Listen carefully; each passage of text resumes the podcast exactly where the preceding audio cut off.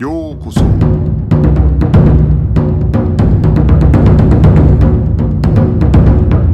Eu sou o Gustavo e você está ouvindo o Budocast.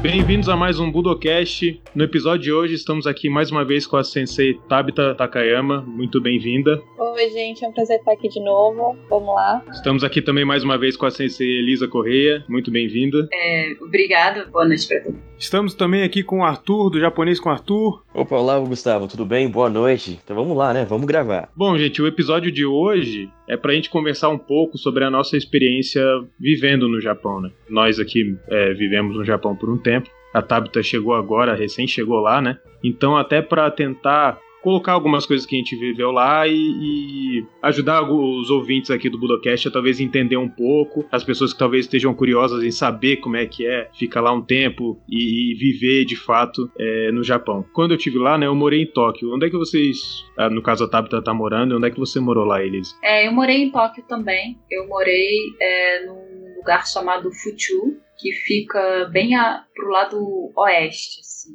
é, a partir do centro da cidade, né? Fica pro oeste, mais ou menos uma hora de trem do centro. Eu morava no, no campus da, da universidade onde eu estava estudando. É, isso é uma coisa interessante porque eu não tive essa experiência, né? É, até já falei isso com vocês, eu não tive essa experiência de fazer faculdade lá, né? Na verdade, eu resolvi da minha cabeça ir pro Japão e aí, na verdade, fui para lá assim meio geralmente se fala na cara e na coragem, né? Mas a verdade é que eu cheguei lá assim até meio perdido, né? Eu lembro que assim que eu cheguei, eu não entendia muito como fazer as coisas, assim. Eu, eu, eu já tinha conseguido um lugar para ficar lá, é, ali no perto do Parque Ueno em Tóquio, e mas logo em seguida vem burocracia, vem um monte de pequenas coisas para acertar, né? E, e, além disso, tudo no Japão para mim parecia assim, ao mesmo tempo muito diferente e no início, né? Para mim tudo parecia muito maravilhoso, assim. Eu olhava aqueles templos, assim, tudo era muito incrível incrível. E é até engraçado porque na época que eu fui embora aquilo já aquele aquele como é que se diz? Aquela olhar tudo dessa maneira assim acabou se perdendo e é uma coisa que eu sinto muita falta hoje. Tabita como é que foi para você chegar agora no, no, Japão? Você já teve já tinha tido a experiência de ir pro Japão? Como é que como é que foi a chegada? É então é, é que nem você falou essas pequenas burocracias né? Quando você é turista né é, mesmo que você vá treinar por um X período de tempo, que não foi no meu caso como a Elisa, né, que treinou numa faculdade, ficou lá no campus, é, ela morou mesmo, né? No meu caso, eu sempre fui para um mês ou um tempo X, é, uma passagem breve de um. Porque eu, nos campeonatos mundiais a gente passava antes no Japão, né? E aí depois que ia pro, pro campeonato, né? Então, por exemplo, quando eu fui pra Coreia, participar da Coreia, eu, a gente passou antes no Japão. Aí teve um mundial que foi no Japão, aí já tava em casa, né? Mas sempre foi aquele deslumbre, né? Você chega, você curte a vida, vai nos combine, é, é muito bom, né? Vai nos, nos 1,99, então é sempre muito bom. Mas aí, morando assim, eu cheguei, é, eu, eu dou muita risada com, com essa, com essa diferença quanto ao peso, assim. Eu, é, eu até vou falar que é bem engraçado. Todas as vezes que eu vim, né, que foram, acho que é, quatro vezes, é, eu ganhava 5, 6 quilos por vez. De tanto ramen que eu comia, karaguê, é, vivia nos combine, sanduíche de ovo, sorvete, era muita coisa assim que eu comia. E aí eu sempre voltava com uns 4, 5 quilos mais. Eu pensei, gente, agora que eu vou morar no Japão, eu vou virar uma bola. Desde que eu cheguei no Japão para morar, eu não paro de perder peso. Não paro. Eu tô emagrecendo assim, muito aceleradamente. E aí, outro dia eu fiquei na dúvida, falei, gente, eu tô tão cansada, tão exausta, acho que é porque eu tô treinando muito. Aí eu botei o meu relógio de, de passos, né? E eu percebi que eu ando 10 mil passos por dia, sabe? Só de fazer as coisas, corre pra lá, corre pra cá, vai pra estação, vai não sei o que. Aqui o japonês ele não tem o costume de, de, de pegar Uber, pegar táxi, porque é caro. Então pega a estação, vai andando, sobe escada, desce escada, vai pra prefeitura. Ah, não, esse trajeto eu vou fazer andando. É, então é muita caminhada. Então eu tô emagrecendo demais aqui. e, e a primeira impressão sensação que eu tive, assim, como morando no Japão, é, é que nem você falou, as pequenas burocracias.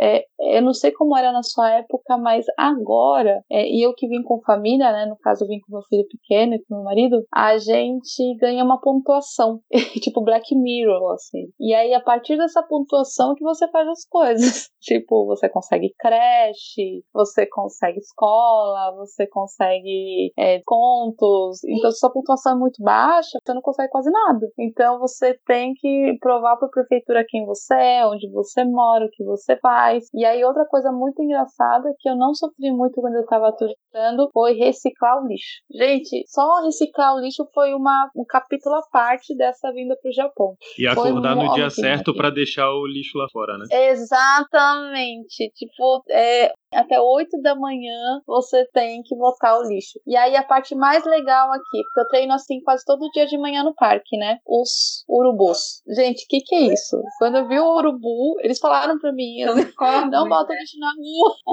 é, não bota lixo na rua porque parece urubu. Tá, uma coisa é você fala, tá, urubu, ok. Mas quando você vê o bicho, fala, não, não, eu quero ir embora daqui. tipo, é muito. Essa é, tem foram muito, minhas Tem muito corvo em Tóquio, né? É, Até tem são um... corvos, não é urubu, é. mas realmente eles são um problema sério aí. Eu morria de pavor. E para você, Elisa, como é que foi você? Você foi a primeira. Quando você foi para morar, foi a primeira vez que você foi pro Japão? É, foi. Foi na época da, da graduação, né? Eu fiquei morando um ano para fazer esse intercâmbio que tinha a ver com a minha graduação. Eu estudei letras então eu fui para estudar língua japonesa mesmo. Aí, assim, parte desses, desses perrengues de dia a dia eram bem facilitados porque eu morava no campus. Então, assim, é, eles, os professores, né, os professores não, o pessoal da administração da universidade mesmo, organizava todo mundo assim num grupão para levar a gente para tirar os documentos na,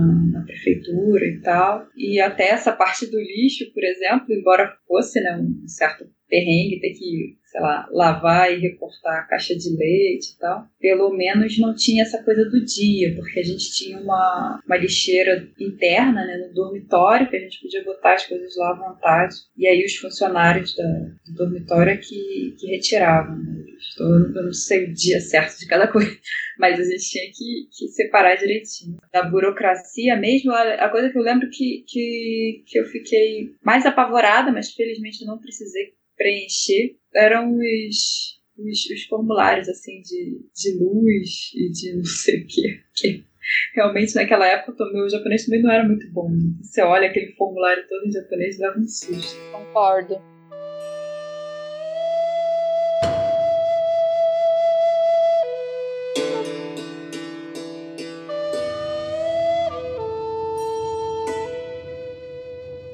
Quando eu cheguei, é, logo na entrada, na imigração, eles fizeram uma carteira de identidade para mim, assim, logo na entrada, no, no, dia que eu cheguei, e aí eu tava lá como é, o tipo de visto, né, tudo, né, da, na minha identidade já tava lá descrito, que era de, de estudante, né, que eu fui com visto para estudar línguas, e na mesma hora eles já me perguntaram se eu queria também a opção de trabalho, né, que tem uma opção de trabalho de meio período para quem é, faz o curso de línguas, né, mas o primeiro lugar que eu, que eu vivi, logo que eu cheguei, era uma share house, né, era uma casa compartilhada, e quando eu, eu, escolhi o quarto, né, eu encontrei tinha uma empresa lá com, com, esses quartos, né? Quando eu, quando eu escolhi daqui do Brasil, é, eu olhei o quarto, eu pensei, caramba, quarto grande, né? Tinha uma, tinha um tipo uma, uma geladeirinha, tinha um monte de coisa naquele quarto, né? E, e, eu imaginei que, e assim, olhando os outros quartos da, da, que tinham naquela casa, eu achei que era o melhor quarto, né? É, quando eu cheguei lá no primeiro dia, é, assim, foi um,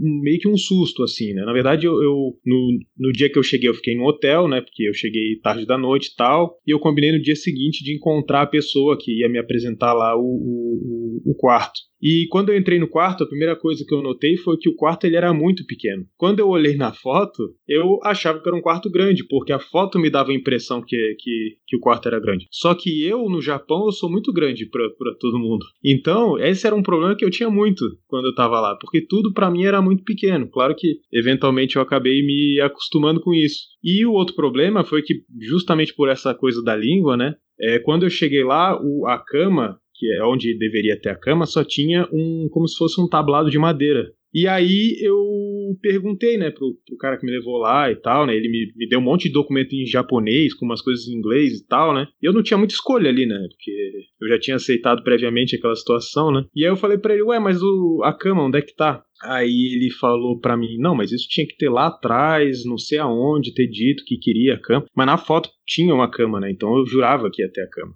E aí eu falei para ele assim, e vem cá, é, tem algum lugar para eu comprar um... E ele falava praticamente só japonês, assim, o inglês dele era muito rudimentar, assim. Eu falei, tem algum lugar aqui perto que eu consigo comprar um colchão, um futon? Aí ele falou para mim assim, não. Aí eu fiquei com uma cara assim, né? E agora, o que, que eu faço? Talvez olhando a minha assim, a minha cara de desespero assim, né? Ele falou: "Olha, eu tenho um futon usado que eu peguei de alguém lá no, na minha van. Você quer?" Eu falei assim: "Ah, tudo bem, né? Qualquer coisa é melhor do que nada." Ele me deu um futon que tinha uma mancha no meio assim, parecia aquelas cenas de filme assim de policial, sabe? E eu carreguei aquele futon, que era a opção que eu tinha, carreguei aquele futon de volta pro quarto, botei ali onde tinha a cama e passei o resto do dia caçando um lugar para pelo menos comprar um lençol para botar ali em cima. Só que como eu não falava nada praticamente japonês, falava muito pouco, eu não conseguia achar uma loja para comprar as coisas. A única loja que eu achei, eu não tinha grana para comprar. Então, assim, os primeiros dias, assim, para mim foram terríveis, assim, por causa disso. Porque eu não, eu não sabia onde ir para conseguir as coisas, eu não, sabe, tudo para mim era muito difícil, assim. É, é eu, eu tive uma experiência um pouco similar também, porque eu cheguei na, na universidade, como, como eu disse, é, é, um lugar afastado do centro. E assim, depois de um voo de 30 horas e mais sei lá quantas horas de trem carregando mala para chegar na universidade, eu cheguei tão moída, mas tão moída. Eu acho que eu nunca na minha vida fiquei tão cansada, assim, um cansaço estranho, né, assim, sobrenatural de quem voou tanto tempo e depois está num lugar que não conhece nada. E eu entrei no quarto, no dormitório da faculdade, e tinha uma cama, mas não tinha lençol. e eu não tinha levado lençol, eu não tinha me tocado que talvez eu tivesse que levar lençol. Nem pensei. Eu nunca mais na minha vida viajei sem lençol. Porque eu tava desesperada, precisando dormir, e não tinha lençol pra forrar a cama. Eu pensei, gente, eu vou dormir assim mesmo. Quero nem saber. É, eu, eu meio que enrolei assim o meu moletom para usar como travesseiro na primeira noite, sabe? E a cama assim pequena, né? Eu, eu achava que a cama ia ser grande. E tinha uma coisa muito pior Você que era o é seguinte. Muito alta. Ah, eu tenho 1,82 mais ou menos. É, Então, é, no é, Japão- não, lá na, na universidade é engraçado. Eles perguntam a altura da, da gente antes da gente ir, porque eles têm os quartos certos que tem as camas grandes para as pessoas muito altas. Eu acho muito engraçado isso. Porque realmente entrou fora do padrão assim dele. É, então, porque justamente, é o que eu falei assim, pra mim, né? Eu olhei a foto com o meu conceito daqui do Brasil, né? Então quando eu chego lá, tudo é miniatura, né? Geladeira que eu achava que era de um tamanho era menor. A cama que eu achava que era de um tamanho era menor. E o pior não foi isso. Esse quarto que eu achei que, pô, esse quarto é muito bom, tem geladeira, tem uma pia, tem não sei o que, eu fui descobrir que, é como era uma casa que eles transformaram em lugar pra alugar os quartos, aquilo ali antigamente era uma cozinha. Então tinha cano saindo de tudo que é canto e insetos surgindo pra lá e pra cá o dia inteiro no, no, no quarto. Então, assim, era, eram umas noites assim muito mal dormidas, assim. Eu, quando eu descobri o Don Quixote, né, aí a minha vida melhorou um pouco, que aí eu comprei voltei com um arsenal de coisa pra matar inseto, voltei com tudo que eu podia pra tentar melhorar, assim, mas no final eu consegui negociar um outro quarto lá e depois eu me mudei para um apartamento com um amigo meu, né, com dois quartos, tal, uma situação muito melhor, mas assim, essa chegada assim foi, foi bem difícil. Mas eu me lembrei desse apartamento outro que eu fiquei quando a gente falou do negócio do lixo, porque é, era um, esse apartamento que eu fiquei, né, era um- como se fosse um é, um é um prédio, mas só tinha dois andares, né? E, e todos os apartamentos era de uma é, era uma mesma dona que ela morava num prédio na- logo na frente.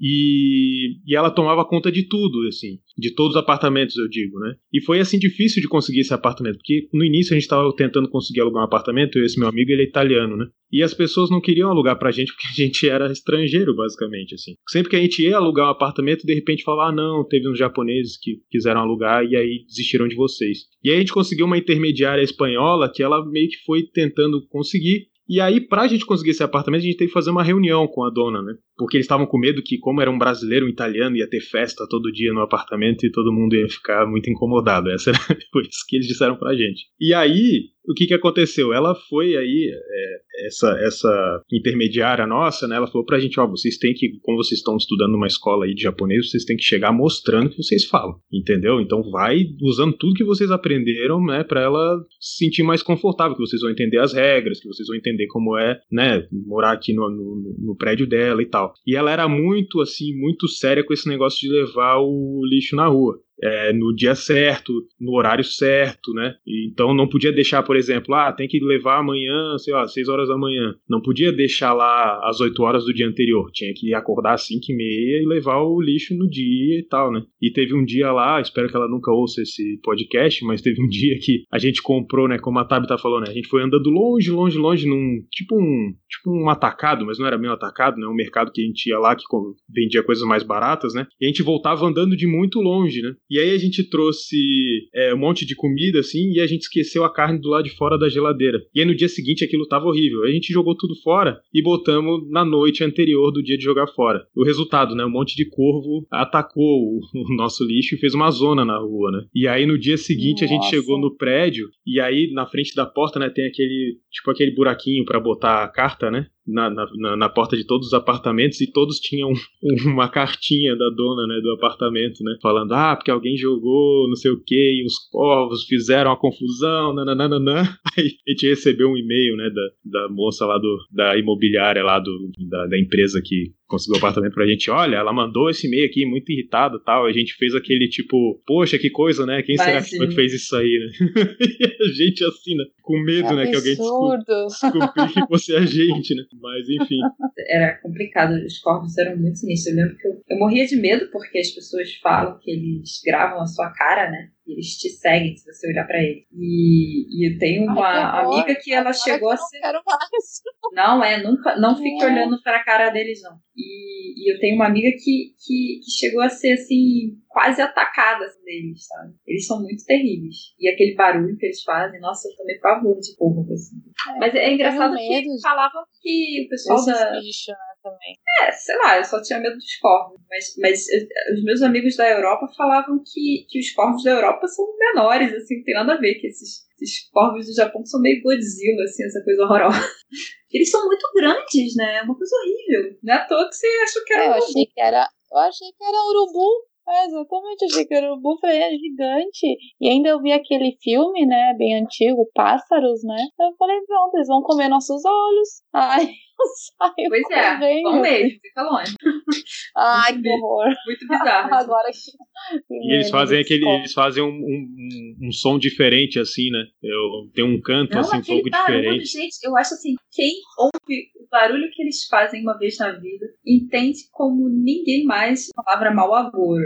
Acho é, horroroso aquele, aquela grasnada esquisita. Você sabe que quando eu, é. quando eu vi isso, eu, eu fiquei pensando assim, né? Porque no, nos estilos mais antigos, assim, né, de arte marcial, tinha muita história do cara que ia para as montanhas e aprendia com um tengu, né? Que é tipo um, um corvo meio humanoide, assim, né? E eu comecei a entender, né? Falei, caramba, também olha o tamanho desse bicho, né? É gigante aqui. Faz sentido o pessoal, né, começar a criar uma mitologia em cima disso. Não, eu acho que é o, é o símbolo, assim, mascote, não sei como chamar, da, da seleção japonesa de futebol, é, é o corvo, né? Mas é porque eles têm, eles, como eles têm muitos deuses, né? Tem um corvo deus aí qualquer que eles usam de mascote né, na seleção de futebol. Não sei se. Eu acho que não é o corvo de três pernas, não. Tem a divindade ah, que é o corvo de três pernas.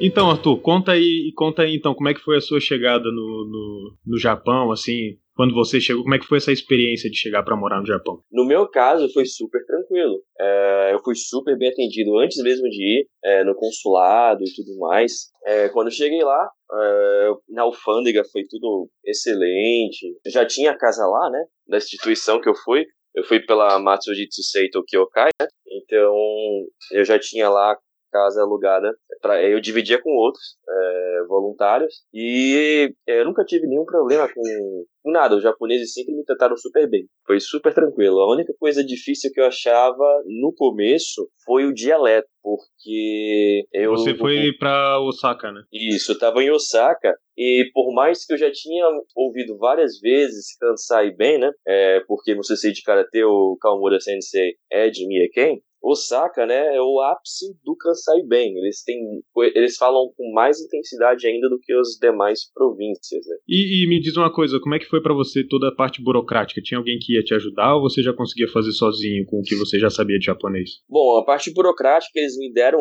é, sempre me davam os papéis, né? E sempre tinha, na maioria das vezes, em, em japonês e em inglês. E às vezes tinha até uma terceira, um terceiro parágrafo escrito em português nos documentos. Ah, o que eu senti é, estranho foi quando eu comecei a estudar kanji, né? Que eu via que muitos kanjis não tinham furigana, né? E alguns tinham. E aí eu ficava um pouco confuso nessa parte, mas aí às vezes eu desistia e já ia pra, para o, a parte que estava em inglês. Eu já fui para o Japão com uma noção de japonês, né? Conseguia fazer uma conversação simples, mas eu tinha pouquíssimo conhecimento de kanji. Eu sabia só alguns básicos, como água, os dias de semana, essas coisas. Então foi mais essa questão. No caso de dúvidas que eu tinha lá, eu sempre perguntava ao atendente, uh, ou então quando estava perdido, perguntava uma Koban, né? E eles sempre falavam né, em, é, em, japonês, bem devagar no começo, e às vezes até eles arriscavam falar inglês do jeito deles, né?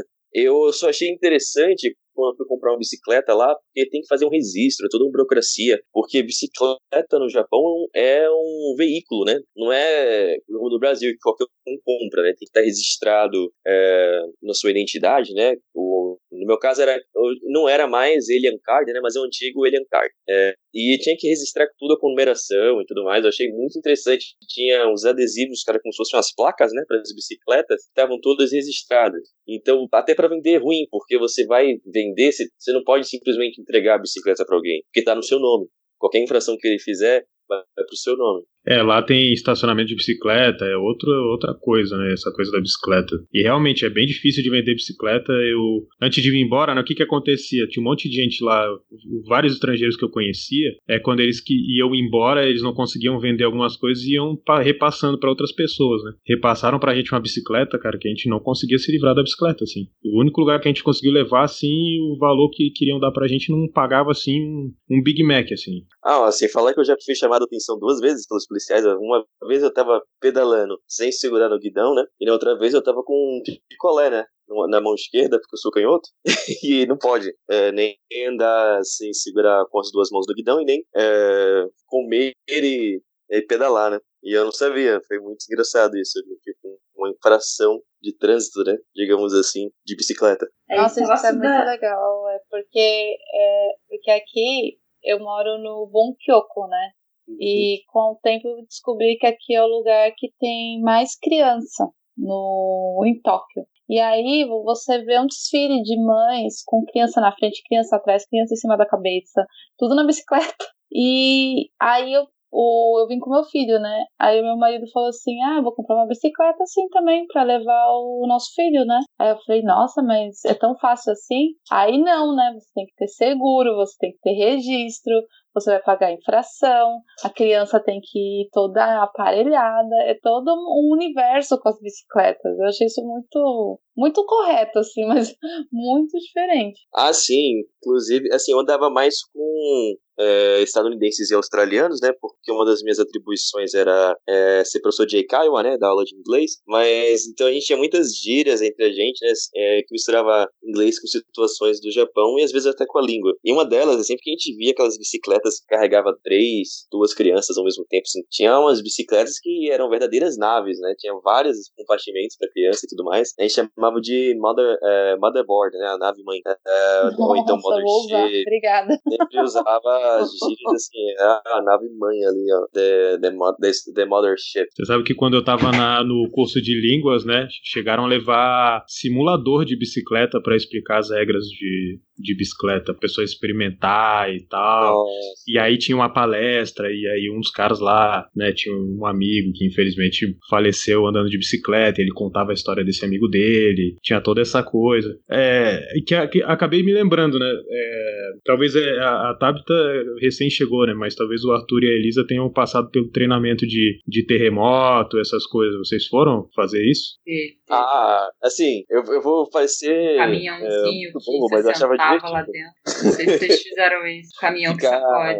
É, ter sempre uma. A gente, eu sempre tinha um kit de sobrevivência na mochila, né? Na Genkan, né? que Qualquer coisa você pegava e ia pra um lugar seguro. Tinha que saber quais escolas é, recebiam as pessoas. Tinha até dicas, ah, procure uma. qualquer- se não der tempo, debaixo de uma mesa. Ou então é, no, no portal de uma porta que é mais seguro. Não fique perto de guarda-roupa, armário, essas coisas. Tinha todas essas, é, essas instruções. E, é, e sobre o caso da bicicleta, né, do simulador, eu não, eu não vi um simulador, mas fizeram a gente ver vários vídeos de instruções como se fosse um telecurso 2000, só que das regras de bicicleta no Japão. É, eu não sei, eu acho que assim, eles, eu- pelo que eu reparei das últimas vezes que eu fui, né, eles realmente foram ficando mais e mais rigorosos com essa história da bicicleta. Na época que eu tava lá, eu vi assim os japoneses fazendo umas barbaridades. Eu acho que por causa disso deve ter começado a ter muito acidente, tipo falar no telefone enquanto pedala e com guarda-chuva ou guarda-sol. Então eu Mas acho que eles começaram a Para Yankees. não, não, imagina. Pessoas é, comuns, assim. Uhum. E, e aí eu acho que deve ter começado a ter muito problema pra eles. Tão chatos, porque da última vez que eu fui lá, eles estavam é, realmente. Eu, eu assisti um programa na televisão explicando as novas é, regras mesmo, né? Legislação de bicicleta, que era com relação à capa de chuva. Né? Que Uhum. tipo de capa de chuva você podia usar na bicicleta. E, e eu reparei também, né, que eles são bem mais rigorosos, por exemplo, com o lance da lanterna. A última vez que eu tive lá também, eu, eu tive a oportunidade de andar de bicicleta e o guardiã me parou pra falar: tua lanterna não tá acesa. Acho que eles realmente estão ficando bem, bem mais chatos com esse lance de bicicleta. Ah, essa da lanterna é interessante porque eu não sei no resto do Japão, mas em Osaka, você tinha que tirar a sua lanterna da bicicleta e colocar no bolso. Porque se deixasse a sua bicicleta estacionada, que tinha de furto de lanterna lá era muito comum. Era muito comum as pessoas roubarem a lanterna do outro. Eu conheço várias pessoas que tiveram as lanternas roubadas porque esqueceram de tirar e colocar no bolso. Ah, essas bagunças de bicicleta mesmo, que nem a Elisa falou, porque todas as vezes que eu fui, eu fui treinar também em faculdade, né? E era assim, a galera largava a bicicleta no meio do mato, e aí vinha outro, pegava a bicicleta. Pois é, pois é. Eles, eles, é, é engraçado. A bicicleta ela era tipo guarda-chuva, sabe? Parecia que quase que não tinha dono, né? Tinha muita história de, de roubo de bicicleta. E, e aí, isso era uma coisa, inclusive, que, que os estrangeiros todos se ressentiam muito, porque todo estrangeiro sempre é parado com bicicleta, né? Porque eles, eles sempre querem saber se, se você roubou a bicicleta de outra pessoa, embora eu tenha certeza, assim, pra mim, que quem rouba as bicicletas são os japoneses, que não tem nada a perder, né? E a gente tá sempre lá, assim, preocupado. E, e tinha muito, muito furto de bicicleta, não era só da, da, da lanterna, não. O nego levava o negócio todo. E por outro lado, os japoneses cuidavam muito mal também, né? Eles largavam assim de qualquer jeito. Você via aquelas bicicletas sempre enferrujadas, sempre horrorosas. Eu acho que eles não davam muita, muita bola. Assim. Eu lembro que tinha toda esse, essa preocupação com, com o lance de registro. Eu lembro que às vezes eu, eu passava em algum lugar e onde a gente tinha estacionado a bicicleta, em vez de botar no. Porque tem como se fossem uns estacionamentos, né? É, colocava assim na, na, na calçada e aí de repente tinha um, um guarda multando todo mundo assim em fileira. Ah, assim, sim, e- sim. Aí eles passam levando tudo. É, Nossa, teve uma vez que eu fiquei muito chateada que levaram a minha bicicleta. E eu tenho certeza que eu parei no lugar certo. Só que é tanta, tanta bicicleta parando que às vezes vão empurrando a sua, né? E aí quando eu cheguei de volta, minha bicicleta não tava lá. E aí falaram que eu tinha que olhar no depósito que tinha passado lá, o o guardinha carregado tudo. Eu tive que pagar multa, eu fiquei mega chateada. Porque assim, eu tinha certeza no meu coração que eu parei no lugar certo, sabe? Mas enfim. é, eu gostava tão pouco de resolver burocracia por lá que eu resolvi não comprar uma bicicleta e pronto. Resolvido. Sabe?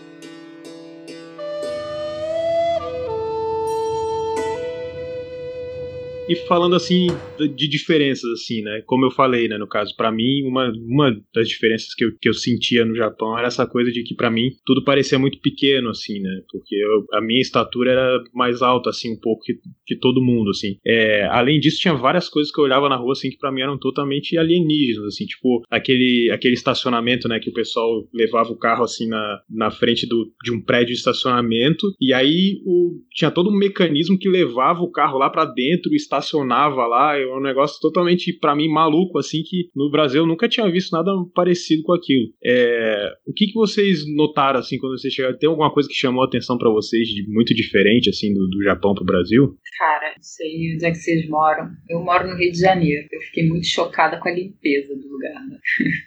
e, e, eu achei engraçado que eu achava a rua muito limpa, né? muito limpa onde eu morava. Depois eu vi lugares no Japão que a rua é suja, né? Tipo, se você for pra, sei lá, Shibuya e tal, a rua é bem suja, mas... Alguns lugares de Osaka também são. É, é, onde, em geral onde tem os jovens, né? Os jovens sujam fazendo bagunça toda noite. Mas assim, era muito limpo, e aí eu ficava assim, meio chocada com aquilo. E aí eu comentei com uma pessoa, falei, pô, não, mas aqui é tão limpo, né? Acho que tem muita, muita lata de lixo. Aí ele falou, você tá maluca? Não tem lata de lixo. Eu não tinha reparado, realmente não tem lata de lixo. Porque eles têm, têm medo, né, dos ataques terroristas, aquela história de nego botando bomba em lata de lixo. Aí eu fiquei mais impressionada ainda, né? Porque não apenas é limpo, como é limpo sem ter lata de lixo. Muito bizarro. É, você sabe, foi interessante você falar isso, porque você sabe que quando eu estava na escola de línguas lá, né, pediram para os alunos fazer uma redação sobre diferenças, né, e isso foi uma coisa que eu falei. E uma das coisas que eu coloquei na redação foi assim, eu falei, aqui no Japão não tem nenhuma lata de lixo na rua e a rua ela é toda limpa. Lá de onde eu venho no Brasil tem lata de lixo em quase todo poste, mas o chão é todo sujo. E aí a professora perguntou pra mim: Não, mas por que isso? Ficou assim com a cara assim, mas como assim? Eu falei: É, também não sei explicar, só sei que é assim. a lei do mínimo esforço. Cara, de diferente. No começo a gente começa a ver várias diferenças, com o tempo você ficando lá, começa a assimilar tudo de tal forma que depois você lembra: Ah, não, isso é diferente, né? É, principalmente quando você passa muito tempo é, com os japoneses, né? Mas uma coisa assim que me surpreendeu bastante, mas que depois não, assim, porque depois do Japão pude ir para outros lugares, mas antes, é, antes do Japão eu morava no litoral, né? Então é tudo plano. É, eu morava em Recife, não tem é, morro, não tem nada, é tudo plano. Aí eu vou pro Japão, é tudo subindo e descendo o tempo todo. Eu levo assim, nossa, que medo que sai. O cara ter que ficar é, subindo esse, essa ladeira aí na, na segunda marcha. É, era, um, era um saco isso pra mim, porque eu, gostava de usar bastante bicicleta, mas tinha que usar muita estamina, né? Muita resistência no começo até se acostumar. Mas eu acho que quem é do Rio, né, né talvez não estranhe muito, porque mesmo sendo litoral, tem pelo menos na parte turística, dá para ver várias elevações, né? Aqui no Rio, os, os morros são, são bem como é que eu digo isso? específicos. Eu não sei, não sei se vocês sabem, mas, mas é, a maior parte das favelas do Rio de Janeiro é que são em morro, né? Então, para você circular na maior parte da cidade, especialmente a, a parte turística, o centro da cidade, onde as pessoas trabalham, na maioria dos bairros assim que, que é melhor, assim, é, é tudo plano. Então, realmente, os cariocas não costumam ter hábito de subir desse morro. Eu acho muito estranho quando eu vou a São Paulo, porque São Paulo, sim, é todo subindo e descendo. Ah, sim, eu agora eu moro em Sorocaba e desde, desde que vim pela primeira vez que eu vejo penso, nossa, é tanto sobe e desce aqui. É, eu costumava dizer que Tóquio é uma cidade de vários andares, assim. Você tá andando num. Você acha que tá num nível, né? E de repente surge uma escada e, e aí você sobe aí continua andando, daqui a pouco tem outra escada, aí daqui a pouco você desce, aí tá no subsolo de um não sei aonde, que tem um monte de coisa no subsolo, né? Então, para mim, Tóquio eu dizia que é uma cidade de vários andares, assim, você nunca sabe muito que andar que você tá. Mas eu não achava Tóquio, assim, quer dizer, pelo menos lá onde eu tava, eu achava bem plano. Realmente, tem, tem lugares, assim, até que tem um pouco, assim, mas não achava nada, assim, muito demais, não. Mas realmente é uma cidade que se anda muito, né? Se você não, não tiver bicicleta, eles não têm ônibus, não, não usam muito táxi, né? Tudo, ou você vai a pé ou você vai de bicicleta. É, eu são sempre... 10 mil passos por dia, assim. Pois é, pois é, eu sempre emagreço quando eu vou.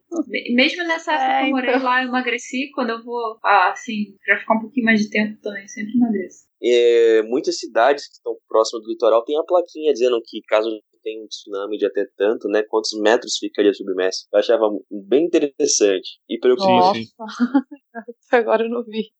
Ah, quando eu cheguei em Tóquio, assim, quer dizer, pra morar em Tóquio, na verdade, todas as vezes que eu vim pro Japão, assim, a, a, limpeza me impressionava bastante, mas como eu nasci no Chile, lá também, se você vai, não sei se vocês já foram lá no Chile, tipo, onde você for é limpo, né? Então, tipo, não era uma coisa que me, me impactou tanto. E só que o que me impressionaram era, me impressionava eram duas, eram, na verdade eram três coisas, né? A, ainda me impressiona morando aqui, tipo, como que o patrimônio é guardado assim. Eu falo muito das maquininhas de bebida, sabe? Que elas ficam sempre a, nas ruas e você vai sempre na mesma maquininha de bebida e ela tá lá, intacta, não aconteceu nada com ela, continua lá.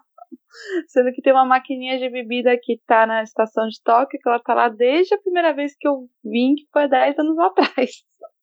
tá igualzinha lá, sem nenhum dano. E outra coisa muito engraçada que me impactou bastante é o metrô de Tóquio, né?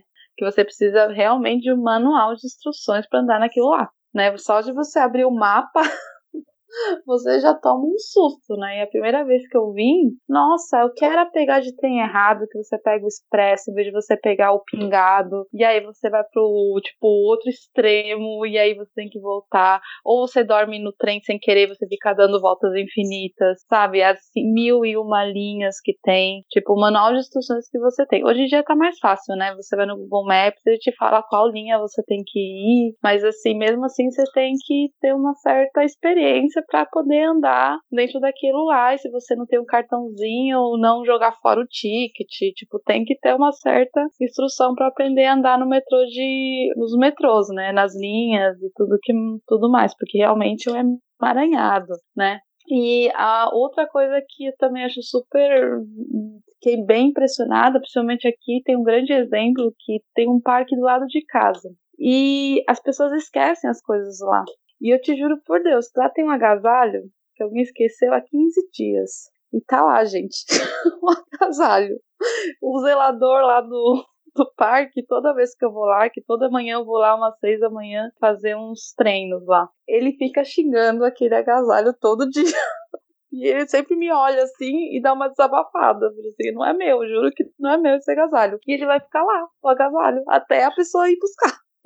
Então foram as coisas que mais me impressionaram mais no Japão. Essa coisa da honestidade, assim, a galera, apesar de roubar bicicleta, se você perde a coisa, se você esquece, você vai achar de novo, vai estar tá lá a estação, né? E as maquininhas, meu, que estão aí. Tipo, não acontece nada com o patrimônio aqui, ninguém quebra nada, tudo se mantém. Isso me impressiona muito aqui no Japão. Eu acho até que essa coisa deles pegarem as bicicletas é um pouco esse sentimento de quem esquece as coisas também. Não acho que seja assim um roubo, sabe? Eu acho que a ideia era meio assim, tipo um empréstimo. Mas eu não sei como é que tá agora, né? Eu vejo que assim, o Japão mudou muito da época que eu morei aí para hoje em dia. Tá muito diferente. Talvez, talvez tenha diminuído esse negócio, mas era uma coisa engraçada, assim. Eu tinha a impressão de que era patrimônio público, sabe? As bicicletas e os guarda-chuvas, na verdade, eles circulavam pela sociedade, assim? Sem, sem propriedade. É, levaram vários guarda-chuva, meu. Muita gente tem aquele guarda-chuva meio transparente, assim, né? E aí eu botava, né? Porque quando a gente chega no lugar. Principalmente aquele, que é o, é. É, o, é o descartável clássico. É, eu, mas eu acho que também às vezes a pessoa se confundia, né? levava o errado, porque é muito parecido, né? Aí fica todo mundo vai colocando aquele guarda-chuva naqueles, tipo um depósito de guarda-chuva que tem na frente é, do lugar. É, o guarda-chuva das, é, das lojas. E aí, quando eu ia pegar o guarda-chuva, cadê meu guarda-chuva? E aí eu olhava e pensava, alguém levou o meu, o dela tá aqui, mas eu também não sei qual é o dela, né? Aí. Ainda bem que nunca roubaram meu guarda-chuva. Eu acho que daqui a pouco vai ter registro pra guarda-chuva. É bem capaz, né? Fizeram para as bicicletas.